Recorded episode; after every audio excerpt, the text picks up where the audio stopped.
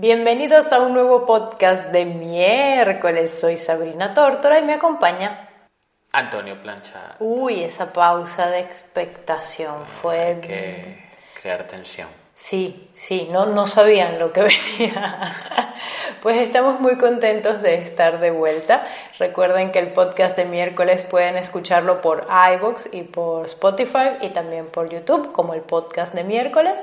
Eh, también estamos en YouTube con nuestro canal principal Preguntas Incómodas y pronto nuestro nuevo canal de cine. ¿Cómo se va a llamar? ¿Lo podemos decir? No. Ok, entonces no. Tiene nombre. El nuevo canal de cine tiene nombre. ya tiene nombre, luego falta hacer varias cosas más, así que Sí, bueno, Que tenga suscriptores, que la gente lo vea. que empecemos a grabar el primer video, ese tipo de cosas que conlleva un canal de YouTube y que ya sabemos, pero bueno, esperamos tenerlo pronto y, y poder estar anunciándolo por aquí también. Eh, bueno, como ya saben, porque además se los hemos contado en el último podcast que hicimos antes de esta breve pausa, que al final han sido, bueno, han sido dos o tres semanas con el podcast. Creo que tres. Sí, porque con preguntas incómodas hemos faltado solo dos semanas. A ver, dos semanas. Está bien. Las llamamos vacaciones, pero no fueron vacaciones en lo absoluto. La inteligencia neuronal, ¿cómo es que le dicen? Sí, de YouTube. El algoritmo. Ah, nos sí. lo va a hacer pesar. Sí, do- do- dos semanas para YouTube son, son un grave error. Pero bueno, eh, aquí estamos. Eh, cuando digo aquí me refiero en Italia. Ya nos mudamos. Red neuronal, perdón. Perdón por mudarnos. Queríamos vacaciones, pero eso ya es mucho pedir. No, al final no, no han sido vacaciones y, No. y- en lo absoluto, pero estamos de vuelta y no miento cuando digo que estamos contentos de estar de vuelta. De Sobre hecho, todo de tener internet. Sí, y de estar de vuelta. Sí, porque lo, lo que comentábamos por Twitter en estos días es que, bueno, eh, el canal y el podcast son un poco nuestro punto fijo en medio de tanto cambio.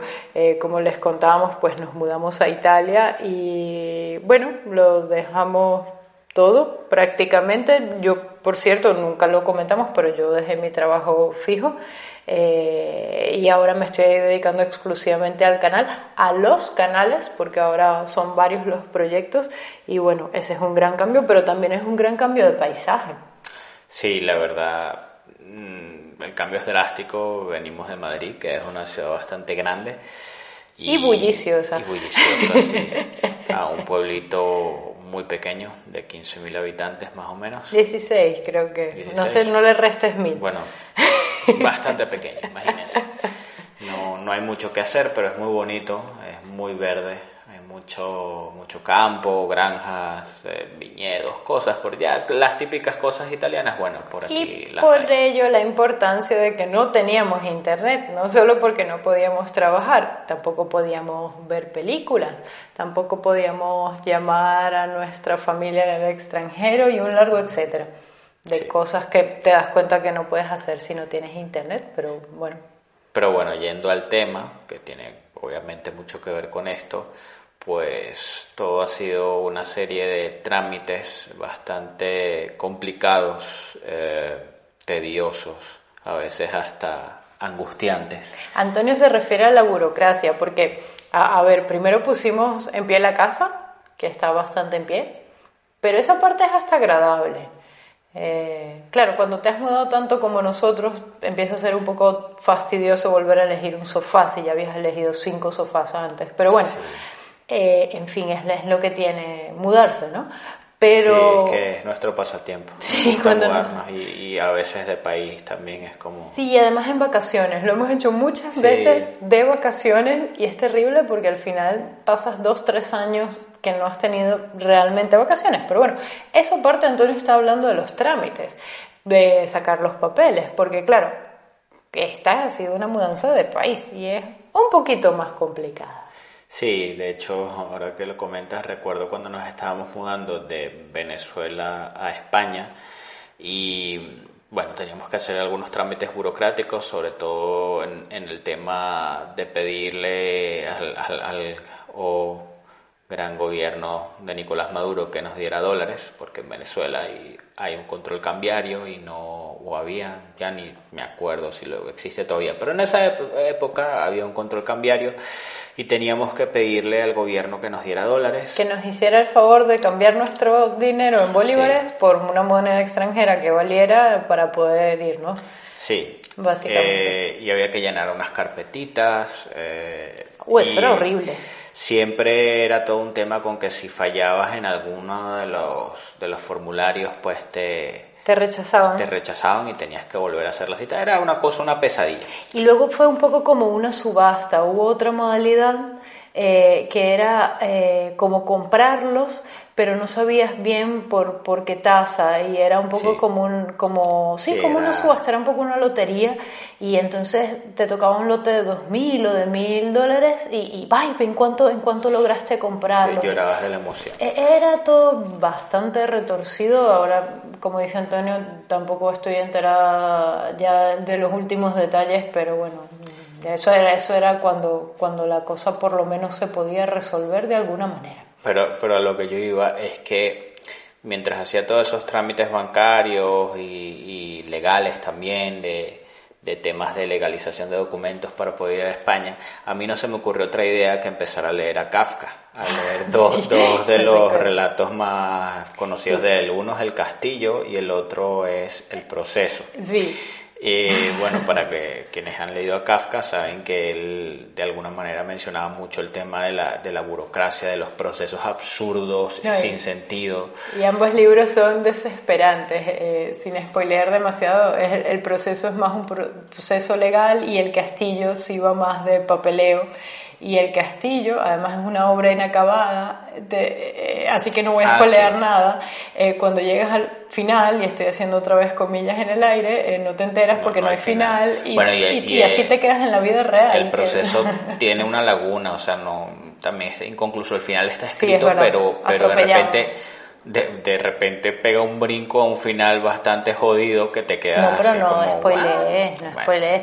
Eh, señores, Kafka no era un tipo feliz, así que ninguna de sus obras termina feliz. Estoy bromeando, sí.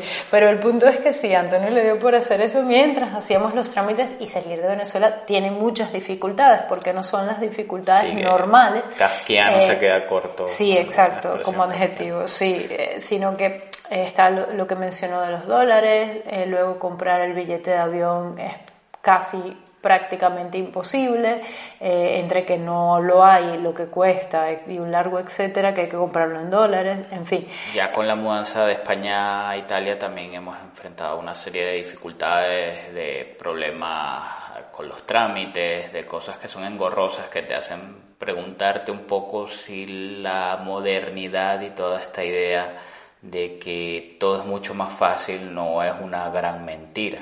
Sí, de hecho, eh, pasan dos cosas. Uno, lo, que dice Antonio, eh, que es ya todo lo telemático, ¿no? Que muchas cosas se pueden resolver por internet y no tienes que ir y eso es una enorme ventaja. Pero luego pasa que te mandan el enlace que no abre o la contraseña que no te acepta. O, cuando te piden... Eh, metes tu contraseña y entonces tienen el sistema de verificación de dos pasos, a veces de hasta tres pasos. Entonces, vainas tan surreales como que te mandan un código al celular que luego tienes que meter en la página web, que luego se triangula con, con, el, con el correo. Pues, yo la verdad a veces me desespero mucho con todos esos pasos. Y lo otro que quería decir, pues es que eh, hemos emigrado con el coronavirus, entonces aquí particularmente nos pasa lo siguiente. Primero, que es agosto y muchísimas instituciones están cerradas, que no las públicas, pero están con muy poco personal y es casi como si estuvieran cerradas. Y, y, lo del coronavirus es que no te atienden personalmente en ninguna parte, te, te plantas en la puerta de cualquier sitio solo para pedir información y te, y te piden que llames por teléfono, pero puedo dar fe nadie que nadie te contesta, entonces te quedas un poco, eh, volvemos a dibujar el círculo eh, del que hablaba antes, el loop, solo que es un círculo que se cierra y mm, quedas infinito, eh, un poco como, como Dark, entonces no es un círculo agradable. Sí. Entonces, bueno, también eso dificulta las cosas. Y bueno, sumado a lo que dice Antonio también de la escopeta, la, bueno, la actitud del funcionario público es internacional. Yo no sé qué pasa, ya podemos comparar tres países, sé que nos falta eh, comparar con, con, otras idiosincrasias, países eh, anglosajones. eran peores. Eh, ya, ya, no, pero hay un común denominador de la actitud del funcionario público que yo creo que es, es, internacional, sumado a los horarios, que, que, son solo los lunes, miércoles y viernes eh, de semanas pares, las semanas impares son los martes y los jueves, pero en las tardes, en fin, eh, hay, hay unos horarios muy rebuscados, muy reducidos que unidos a la actitud, pues, y ojo, no hablo solo de Italia, eh, insisto, para mí es internacional. Puede ser, sí. Supongo que también el tema de trabajar en la administración pública, tener un sitio seguro, al menos en, en España y en Venezuela, no te pueden echar es un trabajo de por vida con, con una pensión asegurada, aparte de la pensión estatal. Entonces, no sé si eso hace que la gente pues se relaje un poco. Sí, pero también creo que, porque también tildarlos de flojos y que nadie trabaja también es un cliché. Yo critico los horarios, pero los horarios no los deciden ellos. Yo, yo digo más también una actitud de desgana que, que puede que las mismas instituciones las transmitan. A ver, no, no creo que sean trabajos eh, insuflados de vida.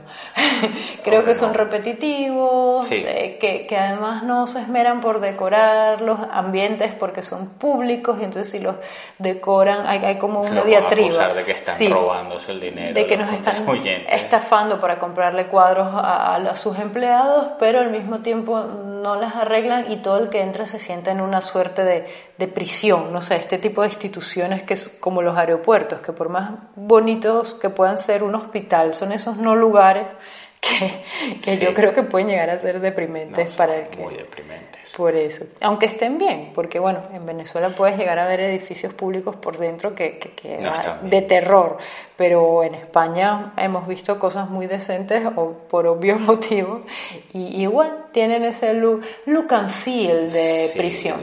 Insípido, total.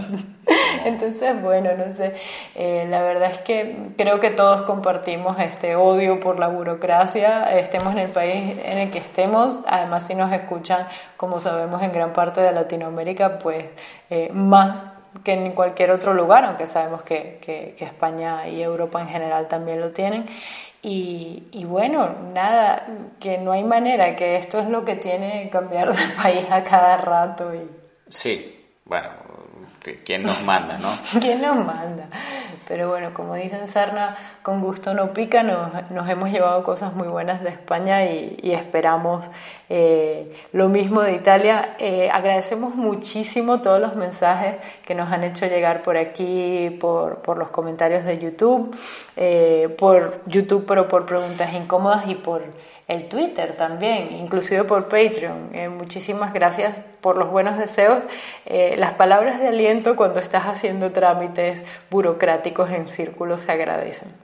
Sí, no, y además también nos, nos ha tocado hacer trámites ya de compras y cuestiones privadas que también han sido engorrosísimos, ¿no? Que, que ojo que la empresa privada tampoco se salva de su buena dosis de dinámicas kafkianas absurdas que de hecho eh, es muy gracioso porque bueno no, no fue nada gracioso en el momento pero recuerdo con el confinamiento eh, le pedíamos al perro la comida eh, para que la trajeran a la casa no le pedíamos a un proveedor la comida del perro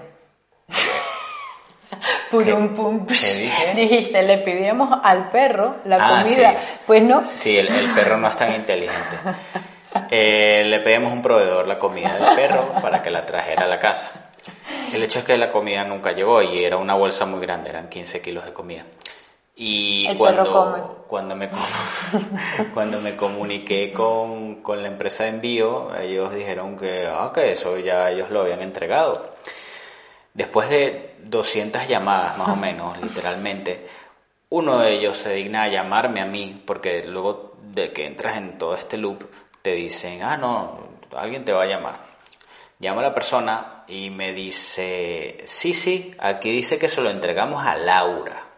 Y yo, ¿quién es Laura? Ah, es una vecina suya.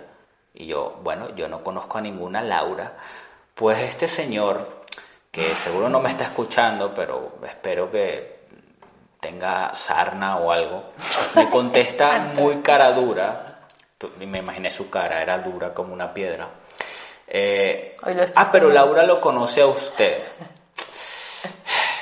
No voy a contar lo que sucedió a continuación porque ha sido uno de mis momentos menos eh, dignos. dignos en la vida.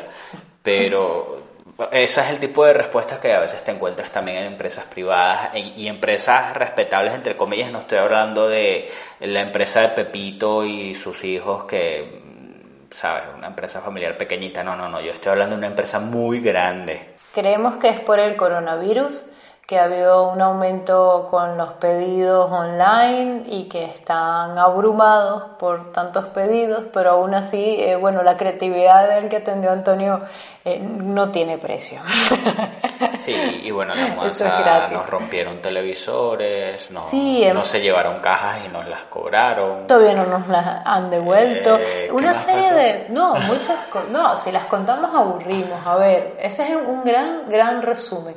Si no fuera porque Antonio y yo somos los que somos y ya nos conocen, no tenemos pensamientos psicomágicos, pero creemos que alguien, nos, ha echado un mal de ojo. a ver, haters que nos están escuchando. Creo que compraron, no sé, unos muñecos vudú. les, pusieron cachos. Siempre, siempre que se rompan televisores y no nuestros huesos y tal, bueno, está bien, no pasa nada. Era un televisor vudú de peluchito y de clavan alfileres. Yo no sé, pero no creemos en la mala suerte, creemos en la mala atención al cliente.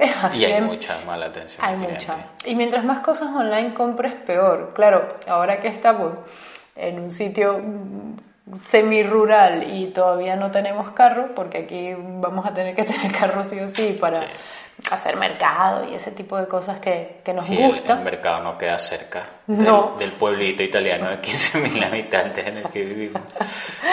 16.000, Antonio, 16.000. Entonces, nada, eh, pues, pues hemos tenido que, que, que lidiar mucho con atención al cliente. Luego y, esto eh, lo hago directamente para echarme flores, termino lidiando más yo que tú, eh, porque yo he sido bendecida, o creo que la palabra más correcta es maldecida, no que Antonio no hace nada, él también ha llamado miles de veces, de hecho lo, de la comida del perro lo gestionó él solo, fue demencial. Pero al, final me trajeron, me trajeron la comida. Sí, hay que decirlo. Un mes después. tuvimos, la comida. Un final feliz. Porque Laura nunca lo devolvió, la muy bastarda. Laura, maldita. Laura, si nos escucha. en fin. Eh, pero el punto es que lidio yo más con eso porque he sido maldecida con mucha paciencia. Eh, yo sé que eh, los que ven preguntas incómodas tienen una idea de mi personalidad, pero lo hemos dicho ya varias veces, yo no soy así, de hecho muchas cosas soy hasta puesta. Tengo Sabrina es tan paciente que, que, yo a veces me molesto con ella, porque es muy buena y muy, sí, o sea, ojo, yo también puedo ser paciente. que sí menos que ella, pero sí puedo serlo y entiendo. Lo, mío raya ya en la falta de respeto hacia mí misma. Lo dijiste tú. lo que pasa es que, claro, a ver, yo he trabajado en atención al cliente y sé lo que es que un cliente te grite. Entonces, yo trato de no ser la cliente que grita, pero no me la ponen fácil a veces, porque claro, cosas como, pero Laura lo conoce usted, es, demencial. Y, y, no estamos contando muchas otras que en serio. Todos estamos de acuerdo, hasta los que me escuchan que son personas, eso, pacientes, amables, y que eso está todo muy bien. Pero todos estamos de acuerdo que hay gente que merece ser mandada a la mierda. O sea, tienen un letrero y hay que hacerlo. Y que también hay unas dinámicas en los call centers. Vuelvo a defender a la gente. ¿eh? Antes eran las oficinas públicas, ahora son los call centers. Eh, Antonio y yo hicimos un, un video en Preguntas Incómodas hace ya un tiempo, trabajos de mierda. Hay trabajos de mierda. Es así y estar en un call center pues es uno de ellos. Claro, y Satura, que esa gente está, saturada, pero, pero si, el, si el operador te trata mal o te sale con una tontería, vamos, que no te puedes quedar ahí, ¿sabes? Este, o viceversa. si el operador lo tratan horrible, yo puedo entender que quizá porque de eso depende su trabajo, no lo pueden mandar a la mierda al cliente. Pero sí puedo buscar una manera de No, salir de ahí. A mí me ha colgado gente Ah, sí. con todo lo amable Sí, que, sí, que he sido y, y les da igual. Y lo otro es que hacen algo, sobre todo las empresas grandes de telefonía, de seguros, em- empresas ya grandes, grandes, como dirían en España, tochas, eh, que es que em, le quitan poder al, al que te atiende, al, al teleoperador. Entonces él solo puede hacer tres cosas, pero tú le estás pidiendo una cuarta, entonces le pides que por favor alguien te llame para la cuarta, pero él no puede pedirlo, tienes que llamar tú a otro número, o tienes que hacerlo por el formulario o por el correo, o sea, te dan múltiples canales para que ese teleoperador no pueda hacer todo lo que tú le quieras pedir. Ejemplo, que te quiten de listas para llamadas comerciales, te van a llamar hasta la náusea. Porque Sí, como- ninguno de ellos que te puede yo- quitar de una lista Yo tengo negra. la teoría de que te anotan en una lista de este cabrón dijo que no quiere, vamos a llamarlo, pero solo para molestar, no, no por, por convencer. Entonces eso no le dan poder eh, eh, al teleoperador que le estás reclamando, no lo va a poder hacer. No es que no quiere, no es que tiene mala actitud, es que no lo puede hacer. Y ahí las corporaciones se blindan ante el cliente, dicen de aquí no pasas. Y, y bueno, se blindan las instituciones públicas, se blindan las empresas privadas y, y, y en serio, pasamos días escribiendo correos, llenando formularios, eh, Llamando, reclamaciones, llamando, llamando. a números que te cobran más. Además, Sí, te, mon- te montan unas estrategias eso. muy, muy, muy feas Sí, para sacarte plata. Y bueno, te sientes un poco solo, más si no tienes internet. De hecho, te sientes como hay una película que el otro día la estábamos comentando, eh, que protagoniza Michael Douglas, Un día de furia se llama en Sí. español, eh, en la que, bueno, él es un empleado, era un empleado, lo, lo han echado de su trabajo, eh, después de muchos años que está frustrado, o sea, es un tipo con problemas de ira, y, bueno, sale un día a la calle Y estalla. eh, y estalla y va por ahí Sí, haciendo yo me desastre. pregunto cuál es mi límite para llegar a mi vida de furia, porque, bueno, yo, a ver, yo no que lo confieso que ¿no? estuve muy Pero- cerca hace poco de eso con lo de Laura y otras cosas que nos pasaron. Es que nos han estuve así cerca, muy cerca. Sí. Sí, no no lo hice porque, porque, bueno, el final de un día de furia no es bueno. No, y luego, Para Michael Douglas. y luego te mudas, cambias de país y no tienes nada, no tienes teléfono, cuenta bancaria, internet, no tienes muebles, no tienes lavadora. Y entonces pues tienes que volver y armarte de paciencia y respirar y, y, y tener esa sonrisa telefónica que tanto es valorada Sí, sí. por tu escucha. Sí, de hecho, Eh, en fin. comentario random, creo que hay un estudio, algo que dice que si tú estás hablando por teléfono y sonríes, las personas que te escuchan Sí. supuestamente es- de alguna forma se dan cuenta. Sí, yo lo hacía, yo lo hacía cuando atendía por teléfono. ¿Qué? Así que vamos a hacerlo ahora, vamos a ver, vamos a hacer una prueba. Uno va a sonreír y el otro no, no les vamos a decir cuál. Y tienen que adivinar quién de los dos está sonriendo. Entonces, eh, estos días han sido complicados. Antonio, ¿tú di algo? Estos días han sido maravillosos.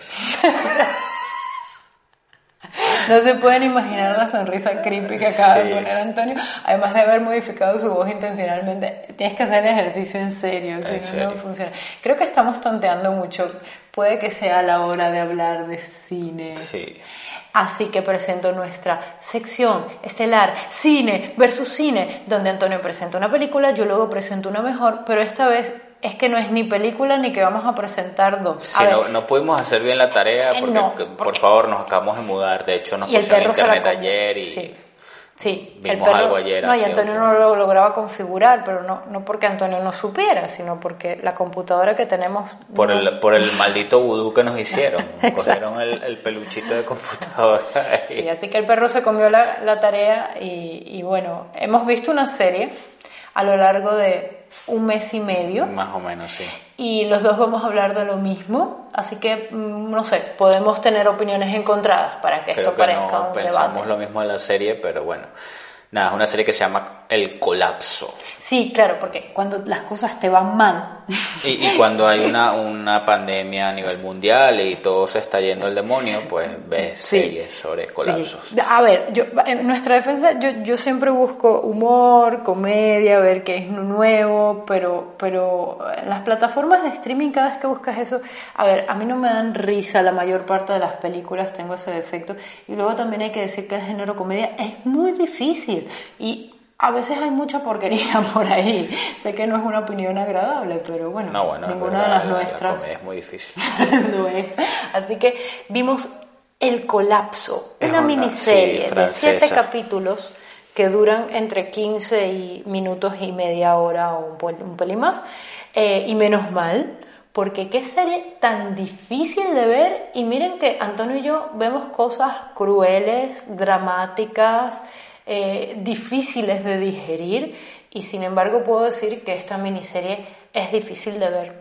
Sí, bueno, para ponerle en contexto, eh, no, no, te explican mucho, o sea, te, te, lanzan en la situación de repente, además la serie tiene una serie de peculiaridades técnicas que la hacen interesante, todos los capítulos son hechos en, hechos en plano secuencia, lo cual quiere decir que es una sola toma, no hay cortes. Sí, la cámara se eh, mueve. Implica bastantes dificultades para los actores, para el equipo técnico, está bastante bien hecha en ese sentido. Las actuaciones están espectaculares. El hecho es que, bueno, están en Francia y de repente te muestran que hay escasez de alimentos, porque hay falta de combustible, no te dicen mucho por qué. Sí, te dicen que hay apagones. Que las cosas empiezan a no funcionar, entonces que la gente que la, la gente empieza a entrar en una situación de caos y una escalada de violencia. Eh, por la búsqueda de alimentos, primero de gasolina, luego, de, alimentos. Entonces te muestran, son como varias historias distintas con distintos personajes que se entrecruzan a lo largo de la serie. O sea, de repente el que era protagonista en el capítulo pasado lo ves de refilón en el siguiente y así.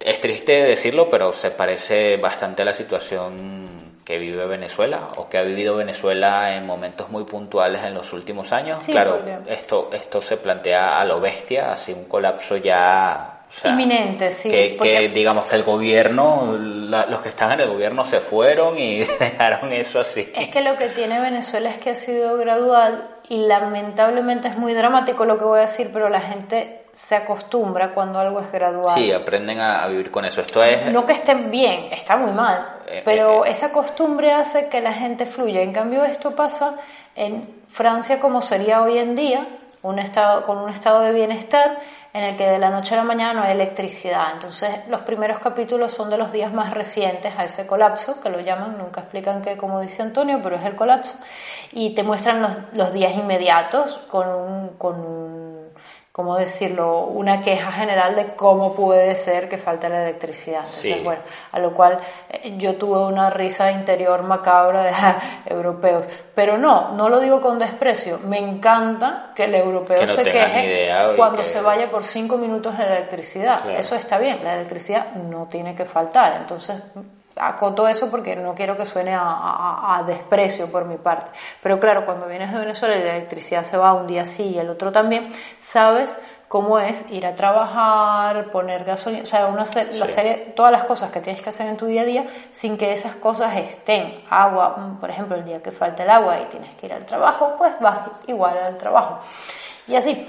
Pero Entonces, bueno, una cosa interesante que tiene la serie que quería comentar es que, bueno, yo me imagino que los escritores se sentaban y decían, a ver, ¿qué es lo más retorcido que podemos hacerle al personaje más vulnerable en esta situación? Entonces te mostraban, por ejemplo, cómo lo vivía una familia con un hijo autista, una situación como esa, o cómo se vivía en un ancianato con personas totalmente dependientes. Y que necesitan electricidad para, seguir, viviendo, literal. era, era muy, la serie es muy hardcore. cruel, porque lo que dice Antonio, te muestran todos los ambientes, te muestran eh, un supermercado, una casa rural, el ancianato, eh, una planta nuclear. Una planta nuclear, ese capítulo es bastante... Spoiler, Chernobyl se queda pendejo. Complicado, sí. Y entonces, bueno, te muestran como todo, todos los escenarios, no posibles porque faltarían muchos más, pero sí claves eh, para que entiendas cómo, cómo se, cada tipo de población y cada sitio lo podría vivir. Que por cierto, pretendo hacer esto sin spoilear el capítulo final eh, pero, el, bueno, la serie es bastante verdecita, vamos a La, la serie la escribió Greta, ¿vale? Y, y, ojo, yo coincido con muchas de las cosas que se dicen en la serie, porque al final, el mensaje final, y con esto no estoy spoileando, porque por más que sea, no hay manera que te la imagines con lo que voy a decir, el mensaje final es nuestra sociedad eh, de consumo, tal y como la estamos llevando, no es autosostenible. Exacto. Y por eso el colapso, pero bueno, tampoco te explican cómo, ni cómo, ni cuándo, ni por qué. Eh, pero sí, sí te, te dejan ese mensaje y bueno, el mensaje es tan verosímil que te llega, no hay manera. Bueno, y, de hecho, bueno, supongo que no te molesta que diga que creo que fue el segundo capítulo, tú te ah, dio un colapso casi nervioso. No, no, en lo absoluto. Y te pusiste a llorar y lo tuvimos que parar. Y ayer vimos también otro capítulo y estábamos los dos llorando de lo fuerte que era. Eh, el, eh, la paramos al comienzo porque, claro, a ver, eh, dejar tu casa por enésima vez, ahora dejar tu país de adopción, porque por más que sea en España estuvimos seis años, eh, despedirse de la gente otra vez, y digo otra vez porque en Venezuela también nos despedimos obviamente de todo el mundo. La mayor parte de la gente de la que nos despedimos, por cierto, ya no está en Venezuela, mm, sí familiares, pero ya no amigos, entonces bueno, por más que sea, ya no están ahí. Pero en España sí, y, nada, eh, yo estaba muy revuelta por obvios motivos. Eh, más todas las cosas de atención al cliente y papeleos que han explicado que, que, esas revuelven aún más. Esas revuelven no el corazón y el estómago, que es peor. Y entonces hubo un capítulo, no voy a contar la trama, que involucraba a niños y bueno, mm, yo no sé, no me la voy a dar de la madre iluminada, pero cuando eres madre o padre o tío o yo qué sé, primo, y tienes niños cerca, pues se te revuelve el estómago cuando ves una situación cruel con niños. Entonces, bueno, este fue el caso. Pero ayer vimos el del ancianato. Y, no fue mejor.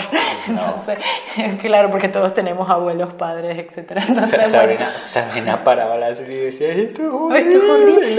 Y lo volví a poner. El problema de esta serie, que es además su virtud, es que es demasiado, demasiado verosímil. Y además te la recomienda eh, la inteligencia artificial de tu plataforma de streaming preferida justo en tiempos de coronavirus. Es que, a ver, y luego nosotros, no, y sádicos nosotros que la vemos. Entonces, sádicos los bueno, guionistas. Bueno, masoquistas nosotros más bien. Sí, claro, tienes razón. Sadomasoquista es la relación que tenemos con nuestra plataforma de streaming.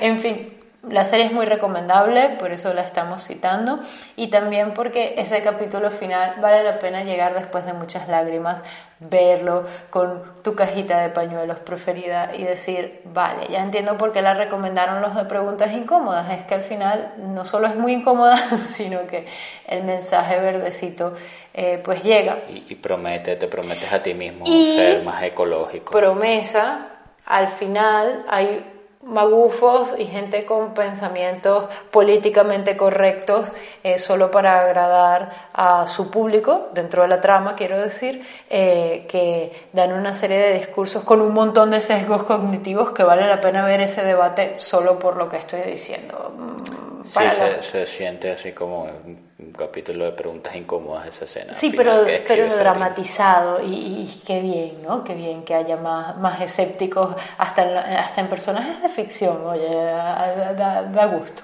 Así que bueno, el colapso, para si, si llevan tiempo sin llorar, pues el colapso. Si no sienten que la realidad que están viviendo está colapsando. Es suficientemente dura. Así es. Así que muchas gracias por acompañarnos hoy. Eh, el tema de hoy ha estado raro, lo reconocemos. Nosotros estamos, raros. Estamos, sí, como dicen en España, espesos, que es eh, estar ahuevoneado. Eh, ahuevoneado y que no fluimos bien, pero bueno, eh, ya tenemos internet, ahora no tenemos excusa, este domingo tenemos video de preguntas incómodas y a partir de ahora retomamos el ritmo, así que muchas gracias por acompañarnos y por habernos seguido por redes en estos días, eh, los hemos leído un montón y nos encanta esa compañía, así que... Nos despedimos por hoy del podcast de miércoles. Estamos en iBox, Spotify, YouTube. En YouTube también con preguntas incómodas y estamos en Patreon. Y, en Italia. y en Italia. Y pronto tendremos eh, televisor y cosas. Eh, en las cuales sentarnos. Así que bueno. No, el sofá llegó, hermano. Sí, llegó el sofá. en fin, estamos muy domésticos, chicos, lo lamentamos. Así que un saludo Illuminati para todos. Y hasta la próxima.